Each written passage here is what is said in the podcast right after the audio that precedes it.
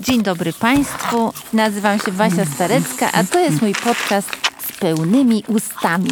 Co tydzień zapraszam gości, by usiąść z nimi przy stole i kęs za kęsem delektować się spotkaniem. Zapraszam do słuchania.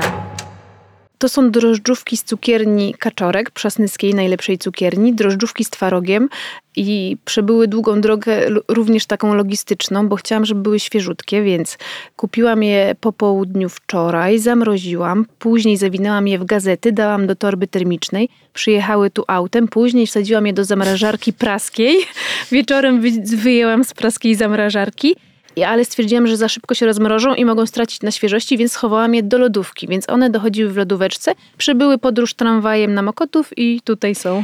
Nie widać zmęczenia Nie podróży, widać zmęczenia. Ani po drożdżówkach, ani po tobie. Bardzo jestem poruszona tym, że przybyłaś tyle kilometrów, żeby się ze mną spotkać przy ja tym też. Stole. I, i bardzo, bardzo się cieszę, że się udało. Bardzo, bardzo jestem podekscytowana ogólnie, ale jeszcze przywiozłam tutaj, ale to będzie drugi rozdział, batoniki Jamajka, bo to się wszystko wiąże ze sobą, mm. ale batoniki wypatrzyłam na Pradze tutaj i kupiłam mm. właśnie, e, bardzo się ucieszyłam, że były.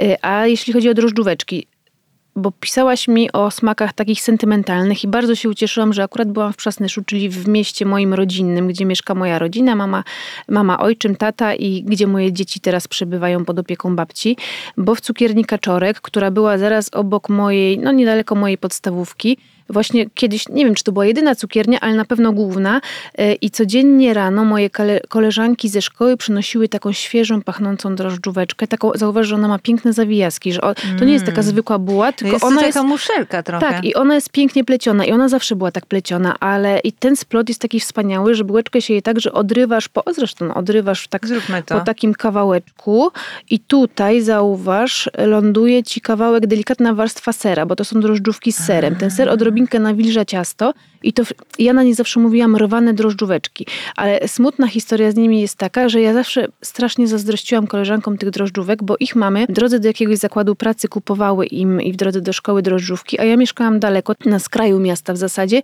i zawsze przychodziłam tylko z kanapkami. Nigdy nie miałam drożdżówek, ale też nigdy nie pomyślałam, żeby powiedzieć mamie, kup mi drożdżówkę, bo ja myślę, że ona nawet nie była świadoma tego, że ja tak o nich marzę, a ja pamiętam codziennie moja koleżanka Emilia przychodziła z tą drożdżówką, ja na nią patrzyłam i to było dla mnie jakiś taki, taki ideał początku dnia i, i marzenie. A dopiero później skojarzyłam, jak już podrosłam, że kurde, to są te drożdżówki z Kaczorka, które mogę teraz jeść codziennie i, i sama kupuję czasem. Tak, sama. Ale bardzo doceniam to, że w takim niewielkim Przasnyszu, teraz to jest osiemnaście tysięcy mieszkańców, że oni mieli taki finezyjny splot drożdżówek od dawna, bo one teraz są raczej modne, mniej więcej tak zaplatane, a kiedyś tak to się tam plotło. One są w zasadzie niezmienione od lat. Pewnie kiedyś bardziej idealizowałam ten smak, bo to wiesz, to był ten wyśniony, niesamowity, ale uważam, że nadal są bardzo dobre, że ciasto jest wilgotne, ten ser fajnie się przeplata z drożdżowym elementem, to do czego bym się przyczepiła, to dałabym bardziej sensowną kruszonkę, taką fajową, mm-hmm. wiesz, intensywną. Chrupiącą. Ale to przypieczenie, bardzo je lubię mm. I, i, i to takie spełnienie moich marzeń kaczorkowych no. z Kaczorka. Ale powiedziałabym, że to są takie przasnyskie kanelbullary, one wyglądają tak. trochę jak te skandynawskie Dokładnie kardamonowe tak, to troszeczkę bułeczki. Bardziej rozlazłe i to jest niesamowite, skąd w takim Przasnyszu taki, taki kanelbullar, pan Kaczorek skąd przywiózł. No, może Kaczorek Bo, bywał może Kaczorek bywał, znał świat, a w Kaczorku teraz yy, Kaczorek ma chyba ze trzy filie w Przasnyszu i to, co jest ciekawe tam bardzo i co uwielbiam, ja już nie tachałam tego ze sobą, jest kącik z książkami na wymianę. Przynosisz, hmm. wiesz, ten kącik ksi- yy, książka tam w ruchu, czy jak to się nazywa, tylko że w Przasnyszu wygląda to raczej tak, że ludzie po prostu opróżniają strychy i przynoszą książki i nie chcą żadnych w zamian. Więc ja zawsze, jak przychodzę z dziećmi na rurkę z kremem, albo na lody, albo na drożdżówę, to zawsze penetrujemy kącik z książkami. I wczoraj, kurczę, a nie mam telefonu ze sobą, nie powiem ci, jaki to był tytuł, ale znalazłam wczoraj książkę przed pierwszej wojny światowej, Tradycje rodzinne, rodzime i pogańskie. Książkę taką wiekową bardzo, bardzo, no zaczęłam ją dopiero czytać, ale... Ja mam taki skaner na, na stare rzeczy, więc przeglądam sobie te książeczki szybko kupując te drożdżówy. Patrzę, że wiesz, tu P R L, P R L i nie ma żadnej kulinarnej, ale patrzę, o stara okładeczka, wyciągam je, jest przedwojenna książka, taka piękna, jeszcze w takiej wiesz, płóciennej oprawie, o. tym takim językiem specyficznym pisana. Nie jest kulinarna, ale jak widzę coś przedwojennego, biorę wszystko, bo to ma po prostu klimat. I, i ktoś sobie odłożył. A kiedyś jak byłam właśnie u Kaczorka, to z kolei przede mną tam czeka, bo ja tak najpierw coś kupuję, żeby nie było, że przychodzę tylko szperać w książkach, kupuję coś i widziałam dwóch gości, tak się zakręciło przy książeczce i zabrali mi właśnie jakieś książki przedwojenne. A okazało się, że to byli łowcy staroci, którzy gdzieś tam się wystawiali w tym mm. czasie, ale od razu zobaczyłam, że się goście znają na rzeczy, bo podeszli do półeczki i pyk, pyk, pyk, rekonesans, zabrali co chcieli. Rozpoznaliście mhm. się z daleka. Tak. Witam Państwa z pełnymi ustami i zapraszam na kulinarne słuchowisko z Anią Włodarczyk. Chciałam to usłyszeć na żywo. Tak więc bardzo mi miło, aż sobie wsadzę coś w usta. Różówę. Tak. Witamy. Jak to ładnie brzmi. Koneserkę kuchni retro, blogerkę, pisarkę. Aż się zarumienię. Za, za tak jak ci mówiłam, czułam się, nie wiem, czy tobie to mówiłam, bo mówiłam to na pewno innym, że czułam się taka nieodpowiednia do tego podcastu po tych wszystkich wspaniałych osobach i jestem onieśmielona. No, ale, ale cieszę się, że tu siedzę. Zupełnie niepotrzebnie. Autorkę dwóch wspaniałych mm-hmm. książek z takim właśnie rysem sentymentalno-retro mm-hmm. i koneserkę właśnie starych wydawnictw, ale nie tylko kulinarnych. Opowiadasz o tym spotkaniu w Kaczorku przy starych publikacjach. Ty jesteś też zbieraczką, kolekcjonerką zbieraczką, tego no. typu wydawnictw. Niestety. Chyba tak. Nie umiem przejść obojętnie obok starej książki i na razie mam jeszcze sporo miejsca. Po prostu wzruszają mnie te rzeczy. Na śmietniku w Gdańsku znalazłam z kolei przedwojenne wydanie y, Dziadów. Więc mam mnóstwo takich fajnych smaczków. W Krakowie podczas wycieczki, o której ci opowiadałam z moją przyjaciółką, trafiłyśmy do antykwariatu, gdzie tam za grosze sprzedawali śmierdzące książki i kupiłyśmy, pamiętam, pięć kilogramów książek.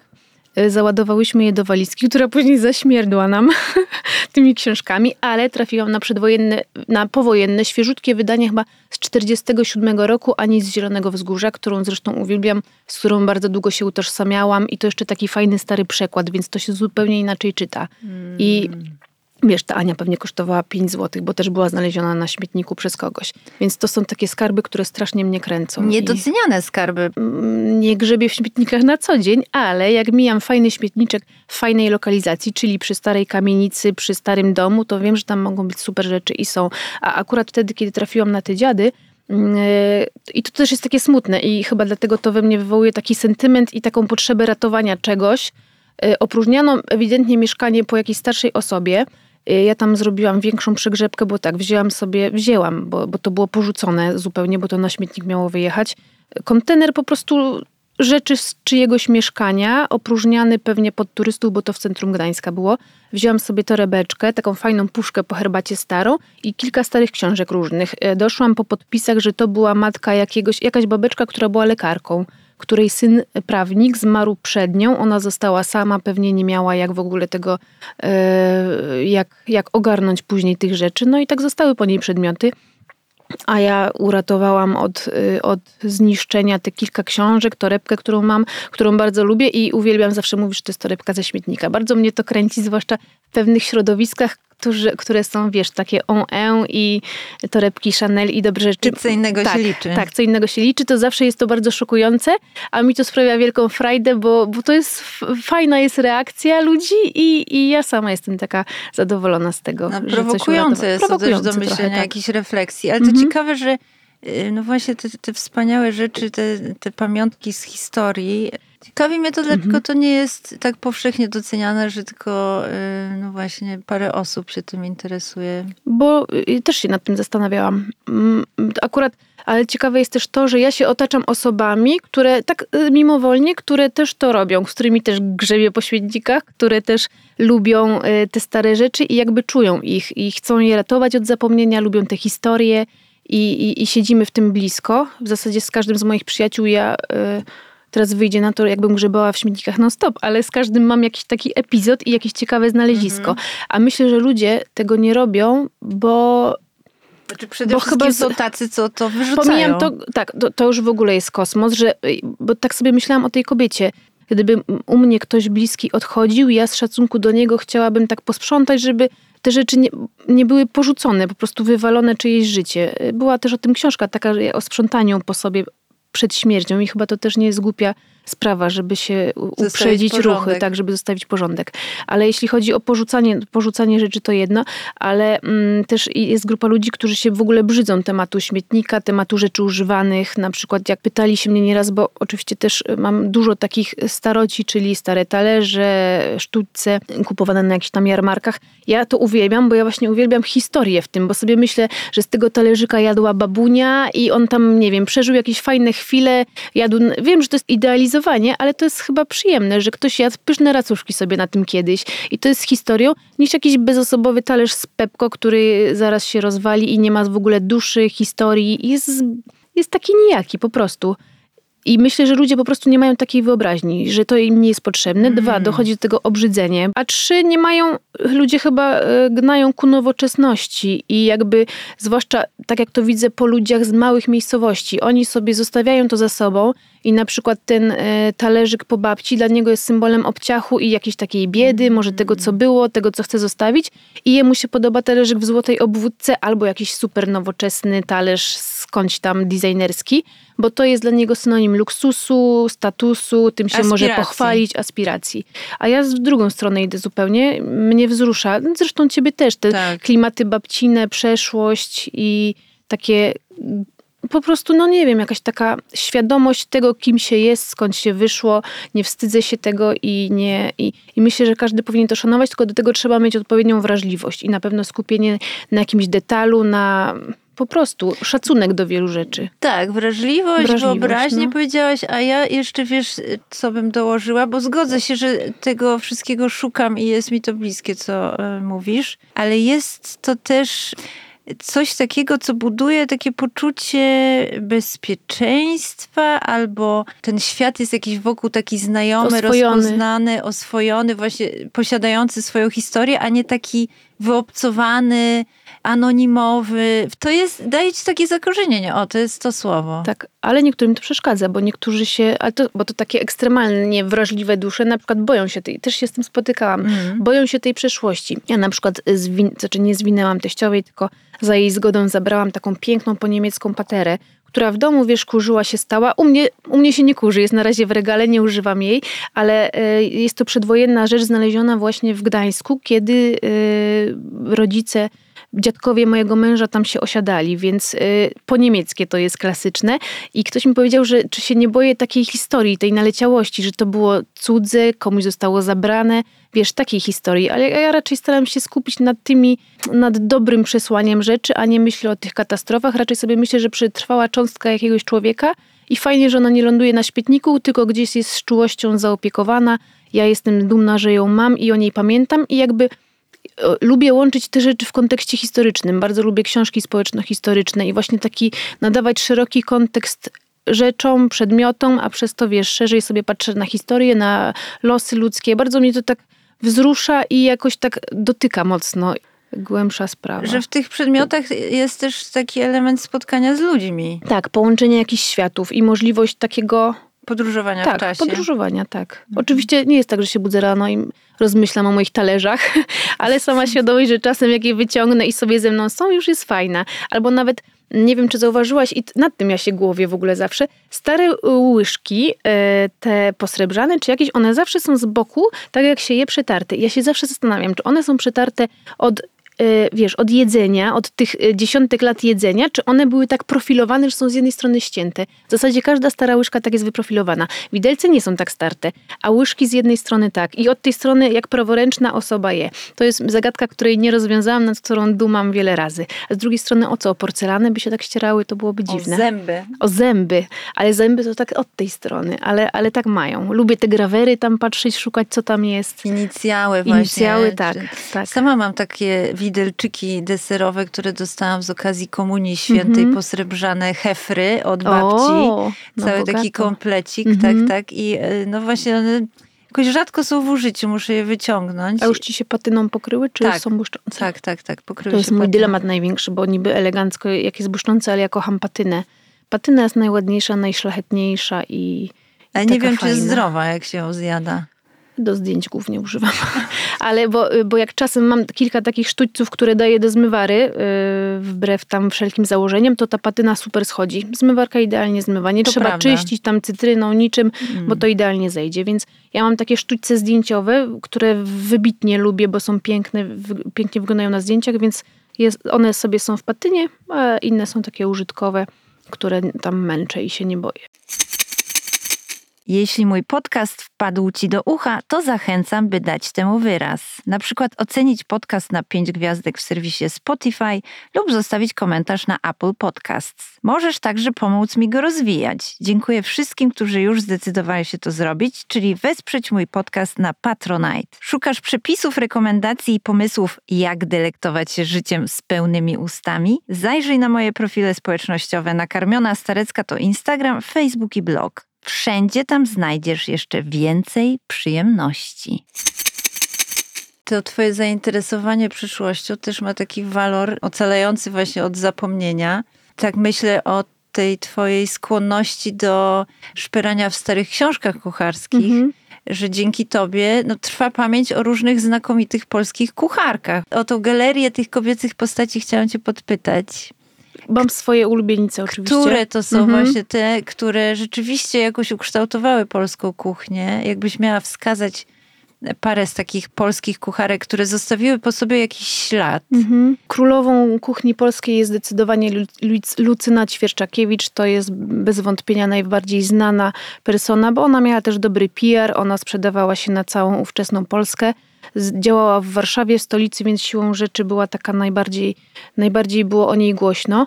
Ale jeszcze z takiego kanonu y, kucharek ja bym wymieniła Marię Disslową, która wydała wspaniałe takie grubaśne tomiszcze wielkie. I według mnie ona ma najfajniejsze przepisy, najbardziej współczesne, najłatwiej z nich gotować. Jakiś ten język, mimo że to latami mniej więcej wygląda podobnie. Co prawda Lucyna Ćwierczakiewicz zaczynała jeszcze pod koniec dziewiętnastego wieku, działała i przełom dwudziestego.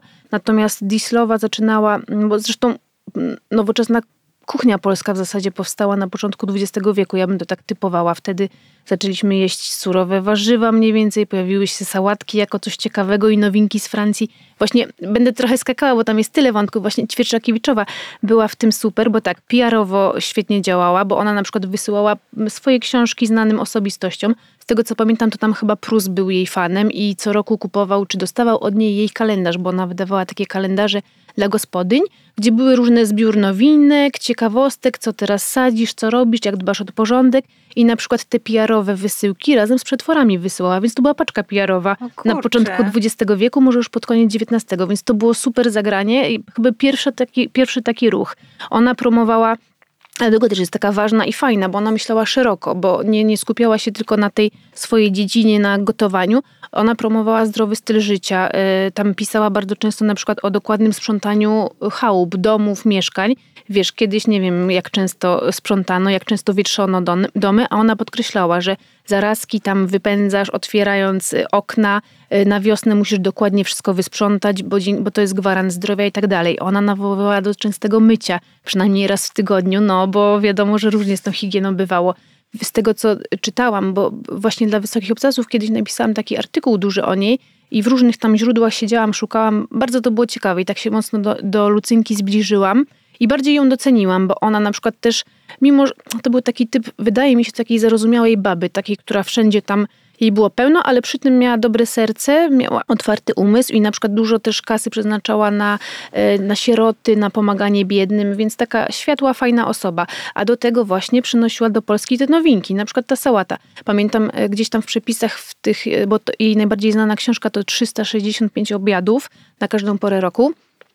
I ona tam przynosiła, jest sałata na sposób francuski i, i nowina z Francji czy coś takiego i jest, suro, jest zielona sałata z winegretem. Wiesz, hmm. to kiedyś było nie do pomyślenia, że ludzie jedli surową sałatę, bo sałata znana była tylko w postaci zupy, która miała kolor błota i tak ją przetwarzano. A Lucynka mówi, jedźcie świeże, bo to jest pełne witamin i zdrowia. A to był też czas, kiedy wynaleziono witaminy, kiedy Ludwik Pasteur chyba napisał właśnie o witaminach. Więc to wszystko super się łączy i wiesz, im więcej o tym czytasz, to później widzisz, kurczę, że to się łączy tu, tu, tu, tu. Mm.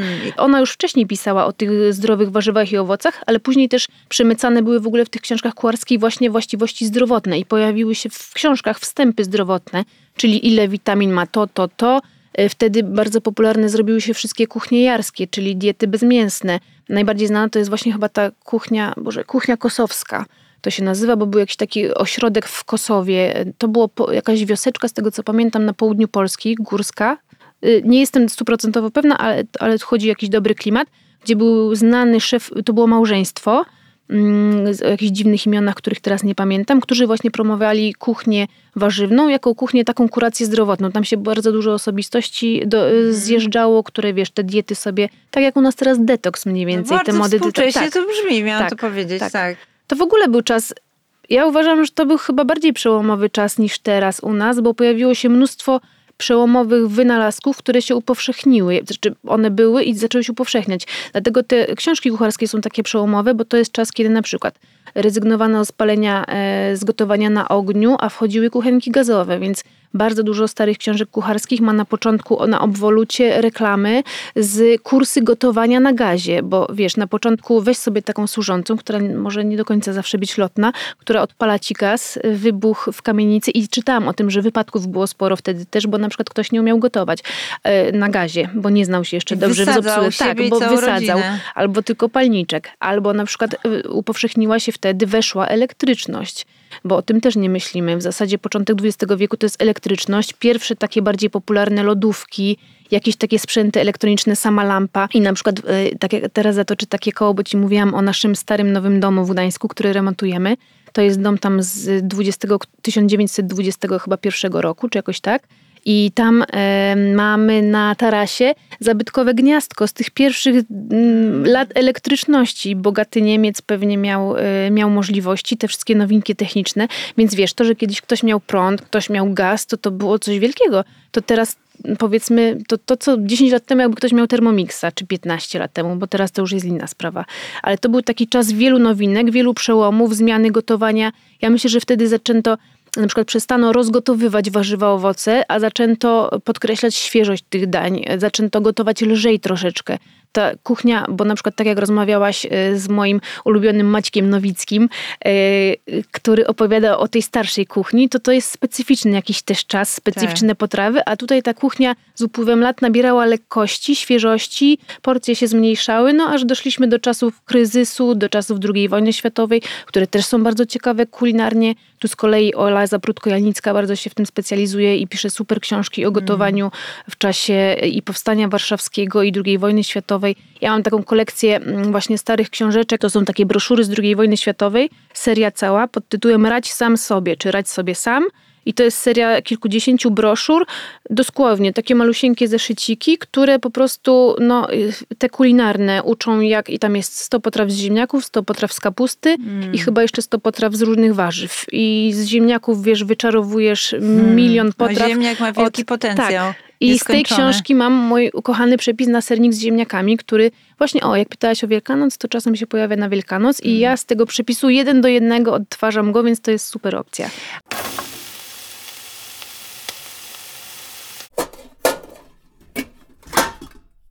Lucyna miała takie niepierowe nazwisko, ale Ćwierczakiewiczowa. Ja staram się mówić teraz świadomie Lucyna Ćwierczakiewicz, bo, tak, mm-hmm. bo to była ona, a Ćwierczakiewiczowa to od męża jakby. A, Chociaż słusznie. Oczywiście kiedyś to była, mm-hmm. popula- mówiono o niej Lucyna Ćwierczakiewiczowa, ale czy my wiemy, kim był mąż Lucyny Ćwierczakiewicz? Nie, znamy Lucynę teraz, więc feministycznie mówię Lucyna Ćwierczakiewicz.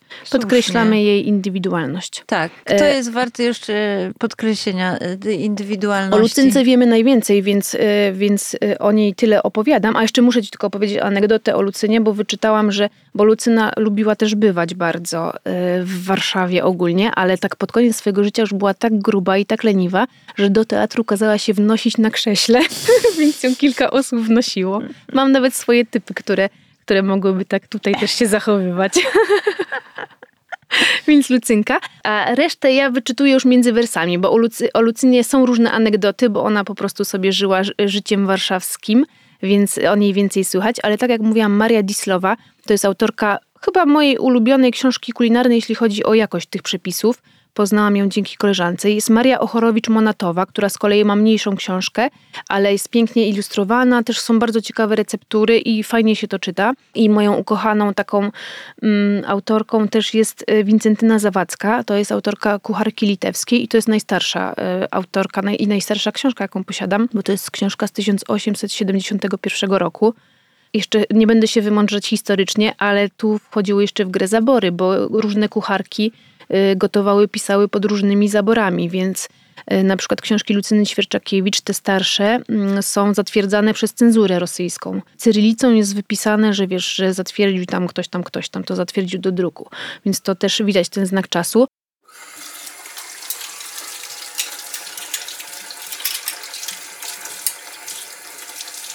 Wincentyna Zawadzka działała właśnie, z tego co wyczytałam, co oni, bo tam już zdecydowanie mniej było wiadomości, ona wydawała w wydawnictwie męża te książki. Tak więc Wincentynka pisała przepięknym językiem. Uwielbiam czytać jej książkę ze względu na takie, bo tam już przepisy są już bardziej hardkorowe, bo to jest jeszcze ta kuchnia sprzed okres, okresu lekkości, że tak powiem, więc jest najwięcej hardkorowych przepisów tam można znaleźć. Tam te kopy jaj to tam co chwila idą. Masło na, nawet na, na ćwierci tam kilogramów, więc bardzo grubo jest. Ale przy tym bardzo lubię jej język, bo on jest taki bardziej poetycki i te przepisy są takie, no po prostu poetyckie. Fajnie się to czyta, a jest to pewne rozszyfrowywanie języka i przepisów, ale jeszcze myślę osiągalne dla każdego człowieka, że jesteś w stanie mm. przeczytać ze zrozumieniem, bo to nie jest taka trudna staropolszczyzna, gdzie tam człowiek się głowi o co chodzi, tylko taki starszy język mm. polski. Pytam cię o te kobiety, bo jak myślimy o książkach kucharskich, o takich podwalinach właśnie polskiej kuchni, ale w ogóle jeżeli chodzi o światowe dziedzictwo, no to wydaje się, nie jest to zaskoczenie, że historię tworzyli mężczyźni. No, pierwsza książka kucharska zachowana, mhm. to też jest autorstwa mężczyzny, ale no, jest trochę kobiet właśnie po drodze i ciekawa jestem, co my wiemy o tych kobietach, mhm. o tych paniach. Czy były doceniane za życia właśnie? Czy to były kobiety spełnione w tej Myślę, pracy? Myślę, że musiały być spełnione częściowo. Już sam fakt, że robiły takie rzeczy świadczy o tym, że wychodziły poza kanon takiego życia codziennego i, i, i codzienności, bo nauczały, pisały, wydawały. Więc to bez wątpienia one... Oczywiście Lucyna mogła się budzić rano i myśleć, że jest niezadowolona z życia, ale, ale w takiej naszej ocenie na pewno były spełnione, na pewno się wybiły bardziej. I, yy, I widzisz, ja na przykład patrzę przez, yy, na kuchnię polską, tą taką retro, yy, kuchnię retro sobie tak do drugiej wojny światowej, taką mam cezurę czasową mniej więcej, to ja sobie patrzę na to jako na kuchnię kobiecą zdecydowanie. Bardzo rzadko trafiam na facetów. Teraz niedawno, yy, to też jest fajne, bo mi ludzie czasem przysyłają stare książki kucharskie i dostałam właśnie od kogoś książkę faceta, a ja nawet nie pamiętam teraz jego imienia i nazwiska, bo pracowałam od zawsze na babeczkach, na ich książkach. Więc one pisały te książki i to, po co w ogóle te książki powstawały? One powstawały po to, żeby po pierwsze promować te nowe techniki, a po drugie one się bardzo często wiązały ze szkołami gospodarstwa domowego. Więc jeżeli był kurs gotowania gdzieś tam, to bardzo często autorka tego kursu, czyli osoba, która nauczała de facto te babeczki, yy, spisywała receptury i wydawała książkę. Podręcznik. Podręcznik, taki, tak. Bo to też były czasy, kiedy na przykład coraz mniej służby posiadano, no bo generalnie po tych, po, po okresie zaborów byliśmy bardziej zubożali, bo wcale nie było mm. tak różowo, bo to, co sobie wyobrażamy o tych bogato zastawionych stołach, to to są jakieś wyjątki takie fajne, ciekawe. Ale kuchnia raczej yy, ubożała, a samo gotowanie, to w ogóle też jest niesamowite, a samo gotowanie wymagało ogromnej wiedzy, bo to nie jest tak jak teraz. Już pomijam Thermomixa, gdzie każdy może coś tam zrobić, ale nawet takie gotowanie nasze bez tych sprzętów jest super łatwe obecnie. A kiedyś, ja tak właśnie jak o tym opowiadam, to zaczynam od tego, że wyobraźmy, że sobie chcemy zrobić bezę. Nie mamy kuchni gazowej, nie mamy prądu, więc co pier... i nie mamy, więc nie mamy lodówki. Zaczynamy od wybijania, nawet robimy małą bezę, bo tam oczywiście nie było przepisu na bezę z sześciu jajek, tylko z dwunastu, ale robimy te z sześciu. Musimy yy, po pierwsze kupić jajka od yy, gościa, który nas nie oszuka, nie sprzeda nam starych jajek, yy, nieświeżych. Później musimy wiedzieć, jak odróżnić, już wybijając te jajka zepsute od niezepsutych, jak nie zmarnować. Później ręcznie to ubijać z cukrem, przecież to jest bardzo ciężka fizyczna praca. Już w najlepszym wypadku mamy taką tą ubijaczkę na, na korbkę, ale to była też nowość, a tak to ręcznie ubijamy, trzeba krzepy, siły. Później tak sobie wyobrażałam, że kurczę, jest ten piec, weź upiecz bezę w piecu, jak nagrzać, jaka temperatura. Bez znajomości, tak, jaka to jest temperatura. Tak, to tak, mnie zawsze tak. zastanawia. Ja tego dotykam chociażby na Podlasiu, gdzie czasami jeszcze mhm. są, wiesz, takie stare piece bez możliwości sprawdzenia, w jakiej temperaturze w danym momencie się znajdują. I to, to jest jakiś taki, wiesz, my traci, straciliśmy też tą wiedzę. No tak, bo takiego gotowania te kobiety ją posiadały. Moja babcia miała taki piec. I pamiętam, że ona badała temperaturę rzucając skrawki ciasta, wiesz, oceniała jak szybko się paliło, albo czy się paliło, czy nie. I oczywiście to też była logistyka, jak rozpaliłaś piec, to nie czekałaś, aż ci do stu stopni wygaśnie, żeby bezę upiec, tylko najpierw, nie wiem, chleby, czy coś się piekło, a dopiero później dochodziła sobie beza. Ale to wszystko jest, to teraz beza wielu, bo tak mówię o bezie, bo akurat to jest takie charakterystyczne, bo wielu osobom nie wychodzi, tam się myśli o jakichś składnikach, o tym jak to zrobić idealną, a kiedyś przygotowanie czegoś takiego i to jeszcze ta beza była przygotowywana na tort hiszpański, który miał kilka warstw bezy, bitej śmietany, weź ubij, schłodź śmietanę, jak ją przechowywać. Im większą masz wyobraźnię i tak sobie o tym myślisz, o jednym zwykłym przepisie, bo nie chodzi o czytanie nawet całych książek kucharskich, tym bardziej ja mam większy podziw do tych kobiet, do jej wiedzy, umiejętności, bo oczywiście to gotowanie kobiece było no tak spychane jako taka codzienność, obowiązek. Ono wymagało ogromnej wiedzy i ogromnego doświadczenia, samo wyjście na targ, żeby się nie dać oszukiwać. Właśnie w książce t- Oli Zaprudko-Jalnickiej wyczytałam kiedyś ciekawą rzecz, że z kolei na przykład kupowałaś herbatę, a tam opiłki metalu ci do herbaty wrzucali, żeby było ciężej i, i żeby oszukać, więc to jest niesamowita wiedza, no i ona wymagała tych podręczników, więc po pierwsze to kobiety, bo wracam do autorek, musiały mieć bardzo szeroką, rozległą wiedzę, bo tam ona się nie specjalizowała w sosach. Ona robiła sosy, mięsa, ciasta, przystawki. To, to było jakieś ogromne źródło takie i ogromna praca badawcza, jak tak sobie o tym pomyślę. Spisanie tych receptur w czasie bez internetu, bez dostępu do bibliotek takiego fajnego, wiesz, wszystkie, a jeszcze zadbanie jakieś nowinki o te, bo dużo mamy też takich zapożyczeń z Francji, z Włoch, więc... O to cię chciałam podpytać, skąd one czerpały wiedzę? Czy to były kucharki, podróżniczki? Jak działała ta wymiana kulinarna? Bo dzisiaj, tak jak mówisz, wystarczy już tam biblioteka mm-hmm. biblioteką. Też tak. się wydaje jakimś archaicznym wynalazkiem, ale wystarczy wygooglać coś mm-hmm. za przeproszeniem, a nawet wpisać odpowiedni hashtag na Instagramie. I już po prostu masz dostęp do przepisów z całego świata i do osób, do kuchni. Możesz wejść tak. wszędzie, wszędzie zajrzeć, poznać najlepszych kucharzy na świecie, którzy ci opowiadają, jak robią jakiś krem. Mhm. I skąd one czerpały wtedy przepisy? Czy to była kwestia właśnie pokoleniowa, że się wszystko przynosiło z, z kolejnych pokoleń kobiet na następne? Jak ta wymiana działała? Na pewno to była też kwestia pokoleniowa i budowania jakiejś bazy przepisów, ale jestem przekonana, że też podróże. Nie mam jakichś takich dowodów świadczących o tym, że podróżowały, ale to czy wiem, że Lucyna podróżowała, ale widać ewidentnie wpływ podróży do Włoch, do Francji i wydaje mi się, że to jest właśnie takie działanie, jak ja sobie czasem jadę i chcę odtworzyć jakiś przepis, spisuję smaki, że na tej zasadzie to działało. To było takie gromadzenie przepisów. Pewnie też wcześniej same chodziły do szkół gotowania, skąd czerpały też wiedzę, ale później myślę, że to była taka ciągła praca badawcza, jakby poszerzanie horyzontów, bo wtedy, wiesz, mnóstwo nowinek. Teraz naprawdę już mało rzeczy może nas zaskoczyć. Wydaje się, że tą bazę mniej więcej mamy ugruntowaną, a wtedy fakt, że jadłaś surowego pomidora, to była przełomowa rzecz. I to było coś niesamowitego, więc to wszystko wymagało ciekawości, otwartości, na pewno szperania, na pewno wiedzy. One działały w tym okresie przedwojennym, jeszcze nawet też zaborowym. Ten przepływ informacji był słaby, więc ja z ogromnym zdziwieniem, kiedy pisałam tą książkę, swoją Retro Kuchnia, tę książkę, Retro Kuchnia, trafiłam na plagiat Ćwierczakiewiczowej, ale totalny jeden do jednego. Nie pamiętam nazwiska plagiatorki, ale plagiatorka wydawała to pod swoim nazwiskiem, nawet numerków nie zmieniała przepisów, w zasadzie jeden do jednego skopiowana książka. Nie wiem, jak działało wtedy prawo autorskie, ale chyba słabo. A jaka była ona... różnica w czasie pomiędzy wydaniem Ćwierczakiewicz?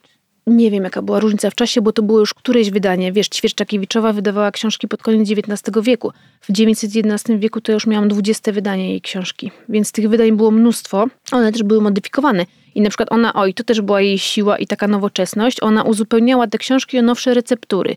Że teraz ma nowy, najlepszy przepis na tę sałatę francuską. Tak, tak. Update robiła. Tak, update robiła, no. I to takie... Ale wspomniałaś o y, szkołach kucharskich. Mhm. I zabrzmiało to jak jakieś rozwiązanie szalenie popularne w tamtych latach. Czy to... Nie znam, wiesz, bo ja mam zawsze taką rezerwę, bo to, o czym ja opowiadam, to wynika z tego, co czytałam, co szperałam, bo nie mam tytułów naukowych ani żadnych takich teorii, więc jestem ostatnia, żeby głosić takie mocne wprost sądy, mhm. ale na pewno to była, z mojej wiedzy, to była popularna sprawa, bo jak przyuczyłaś, powiedzmy, tę służącą do gotowania, to dostawałaś dobre, nieoszukane jedzenie. Więc w interesie państwa, służb było to, żeby dobrze gotować. Ale również, bo to też to, co mówiłam, przez to ubożenie i odchodzenie od służby, panie domu zostały przymuszone, do panie, roboty. Które miały dwie lewe ręce i które tylko na przykład ordynowały. Chociaż nie umniejszajmy ich roli, bo one z kolei były menadżerkami domu, tak bym powiedziała, bo one zarządzały. One miały na głowie też zorganizowanie tych prań, tych ciuchów, dzieci do guwernantki, więc... Zakładam, że to też samopilnowanie służby też było na pewno obciążającym jakaś taka działaniem. Buchalteria pewnie, tak, trzymanie tak, finansów, tak. Gospodarność. Plus dbanie o samopoczucie męża. No, ale, ale później właśnie one same zaczęły się szkolić, no żeby po prostu przeoszczędzić, bo powiedzmy była jedna osoba do pomocy, a nie już dwóch kucharzy i hmm. trzy służące. Więc czasy się zmieniały i tak dotarłyśmy do kuchni jednoosobowej, do gotowania w pojedynkę na przykład. Hmm. Jak to się stało, że ty w tej jednoosobowej kuchni się zainteresowałaś tymi starymi recepturami? Bo im poniekąd mhm. poświęcone są twoje y, książki, na pewno druga, o której już wspomniałaś. Mhm. Pierwsza jest właściwie twoją historią. Bardzo ją lubię, bardzo mnie wzrusza i cieszę się, że ją napisałam, bo już sporo rzeczy na przykład zapomniałam, tak gdzieś umykało mm. mi i moja rodzina jest bardzo zadowolona, że ona jest, bo to jest taki zbiór no, opowieści smakowych, części z mojego domu rodzinnego. Grzebałam w historii najdalej jak mogłam. Właśnie, to też jest jakiś też, wycinek tak. przyszłości, która się coraz bardziej Taka oddala. Taka próba ocalenia tej tak. przyszłości, tak. Myśmy się poznały mniej więcej w tym czasie. W czasie zapachu, tak, truskawek. Wydałaś wtedy książkę Zapach Truskawek, wydawnictwo Czarne to tak, wydało. Tak, zgadza się. I to jest też czas, kiedy pojawia się na na polskim rynku prasy magazyn Cookbook, mhm. który miałam przyjemność wielką współtworzyć. Byłaś jedną z pierwszych jego autorek. W zasadzie od historii Cookbooka zaczęła się moja historia później książkowa, bo to w Cookbooku zaczęłam z rubryką Retro Kuchnia, którą później pomyślałam, że to jest fajny temat w ogóle na książkę i tak powstała książka.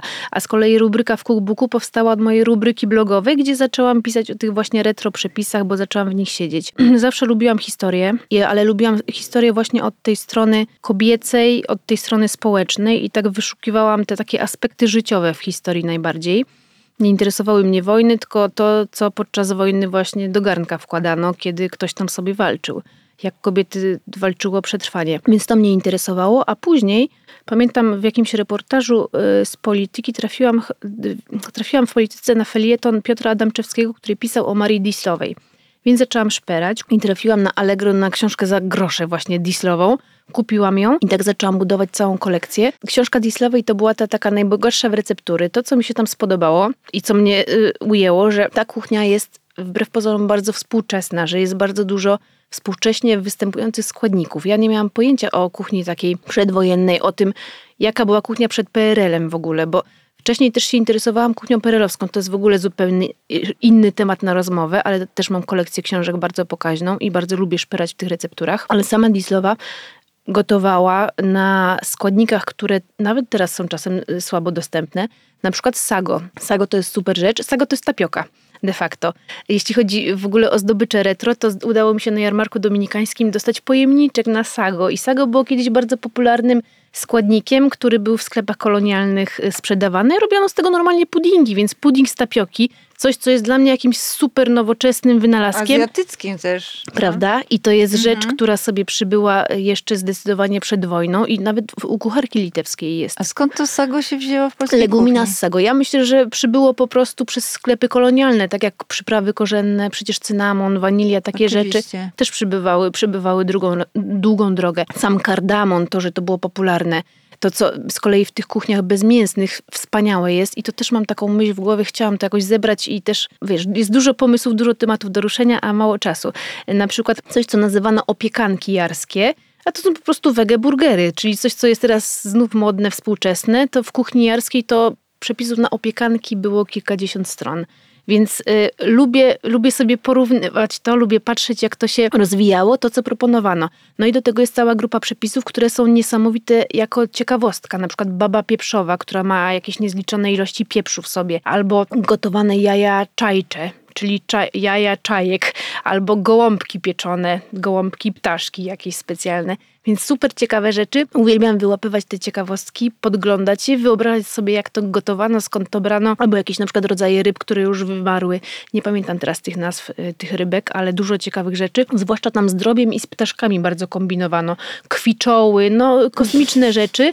I to jest pomieszane z tymi rzeczami, które teraz mm. mamy jako o. Albo na przykład bardzo lubię, i to też miałam przepis na, na orszadę w swojej książce, a orszada to jest mleko migdałowe. No hello, teraz mleko mm. migdałowe jest popularne.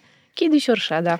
Twoja książka pierwsza, Zapach Truskawek, jest taką próbą uchwycenia i zatrzymania przyszłości twojej historii rodzinnej. Druga książka jest ukłonem względem tej przeszłości, która cię interesuje właśnie od strony kuchni. Zastanawiam się, czy kiedyś miałaś taką, taki pomysł i yy, jakiś apetyt, żeby zatrzymać na kartach książki biografię tych polskich kucharek. Miałam taki pomysł, ale chyba nie mam takiego zacięcia śledczego, bo do tego trzeba być szperaczem, grzebaczem. Moja energia wyczerpała się na Ćwierczakiewiczowej, która bardzo byłam dumna z tego artykułu i zadowolona, bo wy, wynalazłam dużo ciekawych rzeczy, ale jakby to był taki mój maks. Nie, nie umiem się do tego zabrać, nie wiem gdzie szukać, jest mi z tym ciężko, więc to byłby świetny pomysł, ale dla mnie utopijny, bo, utopijny pod tym względem, że ja mam taki słomiany zapał. Po prostu nie, nie umiem takiego dużego przedsięwzięcia pociągnąć. Przydałyby nam się takie biografie właśnie tych, tych pierwszych polskich kucharek. Myślę też o tym czasie, w którym się spotkałyśmy właśnie te dziesięć lat temu z okładem, że to był też czas, kiedy ten pejzaż kulinarny właśnie był pełen takich nowych polskich kucharek, mm-hmm. bo pojawiały się wtedy blogi kulinarne, był wysyp prawdziwy. Myśmy tego też polepili cały pomysł poniekąd na ten magazyn Cookbook, bo on zrzeszał mm-hmm. to środowisko blogerskie i wyście mieli tam miejsce dla siebie i można było się poznawać. I to były różne ciekawe bardzo inicjatywy i sporo było oczywiście, jak nie większość, to to były jednak kobiece inicjatywy. I nie wszystko przetrwało, bym powiedziała, że jakaś garstka z tamtego tak. towarzystwa dalej para się kulinariami. Ty jesteś mhm. w tym, w tej grupie cały czas. Jak patrzysz na to z perspektywy czasu, na to zjawisko w ogóle te, wtedy też, już w kategoriach przyszłości możemy o tym też mm-hmm. mówić, tego rozkwitu kulinarnej blogosfery, jak patrzysz właśnie z tej perspektywy czasu, jak to się ma do dzisiaj? To bardzo ciekawe pytanie. Wszystkie wydarzenia z przeszłości bardzo dobrze wspominam, to blogowanie, ale to był taki czas niebiznesowy i to było fajne, bo to był czas, kiedy... bo Po to, ja po to założyłam blog i myślę, że wiele osób, żeby spisać fajny przepis, który kiedyś się wykonało, pokazać innym i się nim podzielić. I dopiero później, po kilku latach, zaczęły powstawać pomysły biznesowe. Na początku bardzo dobrze były można odróżnić, bo one już miały, wiesz, przemyślane od razu logo, od razu szata graficzna, a na początku zaczynało się po prostu pisać. Siadałam do komputera, pisałam, robiłam zdjęcie yy, starym telefonem i tyle było blogowania. Ale chodziło o taką radość, o kontakt z ludźmi i to wszystko było takie beztroskie. I teraz te dinozaury blogowe, między innymi ja, właśnie wspominamy z rozrzewnieniem te czasy, takiej beztroski, że to nikt nie nastawia się na konsumpcję, na słowa kluczowe, na, wiesz, przygotowania przepisów przed Wielkanocą dwa miesiące wcześniej z większą intensywnością niż dla magazynów kulinarnych, bo no, to poszło w stronę komercyjną, ludzie zobaczyli, że można na tym zarabiać albo zapragnęli na tym zarabiać, więc straciło taki urok przyjemności. Po prostu to był to był ten moment, że wiesz, hobby zamieniło się w pracę i wtedy tak zgorzkniało trochę. I ja wtedy tak troszeczkę się odsuwałam tego tematu, ale nadal pisałam, bo uważałam, że jest to jakaś wartość dla mnie nawet. Sama moja zbieranie tych przepisów, kontakt z ludźmi, to było fajne i dlatego do dzisiaj trzymam ten blog, bo jest to troszeczkę pamiętnik, troszeczkę książka z przepisami, bo ja do dzisiaj nie mam moich przepisów spisanych na kartce, tylko googluję gofry bananowe, Strawberries From Poland. Tak jak ludzie na okrętkę, ja tak samo googluję. Albo jak mama do mnie dzwoni, Ania, gdzie masz przepis, nie wiem, na ziemniaczki gniecione, to mówię, wpisz w Google ziemniaczki gniecione Ania Włodarczyk, czy coś, czy coś takiego. Więc tak szukam i taką formę ma dla mnie blog, ale mimo wszystko uważam, że troszeczkę blogi teraz wracają do łask, bo ludzie sobie uświadomili, jakie jest niebezpieczeństwo Instagrama, Facebooka, że to jest niebezpieczeństwo nieobliczalności jednego człowieka. Jeżeli ktoś stwierdzi, że jednak zamyka, co pewnie nie nastąpi, ale może nastąpić jakaś mm. awaria i Instagramy przepadną, bo takie rzeczy też się zdarzają. To cały ten dorobek, wszystko co budujesz, masz w tym miejscu i to nie zależy od ciebie. I mnie to też trochę przestraszyło i zaczęłam znów wracać do po prostu blogowania. Tam sobie spisuję te przepisy, które chcę mieć, bo łatwiej szukać na blogu przepisów niż na przykład na Instagramie. I fajnie je mieć w, w takiej formie pisanej, w szerszej troszeczkę. Chociaż już też nie mam czasu na jakieś głębsze historie, ale dla mnie to blogi też były wtedy... Zresztą ta książka też powstała z blogu, bo ja dostałam propozycję od Czarnego po lekturze, ich lekturze mojego blogu, bo ja opisywałam tam moje historie, smaki i oni do mnie napisali z tym. Bo ja właśnie mm. jestem taka, że mało wychodzę z inicjatywą, to mi się coś proponuje i jak... Po, bo to dobrze brzmi. Jak pomysł jest fajny, to w to wchodzę, ale... Sama nie, nie wybijam się tak z czymś, więc każda ta rzecz jest wypadkową jakichś moich działań, które tak robiłam sobie, dłubałam hobbystycznie. Ktoś to zauważył, docenił i z tego powstała na przykład książka. Czyli mo- mogłabyś jakiś przepis od Lucyny też na taki self-P R? Zdecydowanie od Lucynki. Myślę, że wielu z nas by mogło się bardzo dużo nauczyć, ale to trzeba mieć taki rodzaj bezczelności. Mm, duży, tupetu. Tupetu, tak. Tupet to jest zapomniane słowo, a bardzo aktualne dzisiaj. Ja bardzo tego tupetu aktualnie. Nie mam. Dużo, dużo o ten tupet chodzi teraz. Powiedziałaś o truskawkach, które są raz w tytule pierwszej mhm. książki, a dwa w tytule, w nazwie bloga. I chciałam cię podpytać, czy te truskawki są takim sentymentalnym dla ciebie smakiem? Dlaczego ich jest tak dużo w twoim tak, życiu? Tak, to prawda. Historia się zaczyna w momencie, kiedy siedziałam, bo ja w ogóle, za... to jest ciekawe, bo... Kiedy ja zakładałam blog, to chyba były dwa polskie blogi. Byłam jednych naprawdę w dziesiątce, jak nie w piątce polskich blogów. Oczywiście to o niczym nie świadczy, ale taka ciekawostka. I ja wtedy się wzorowałam na blogach zagranicznych.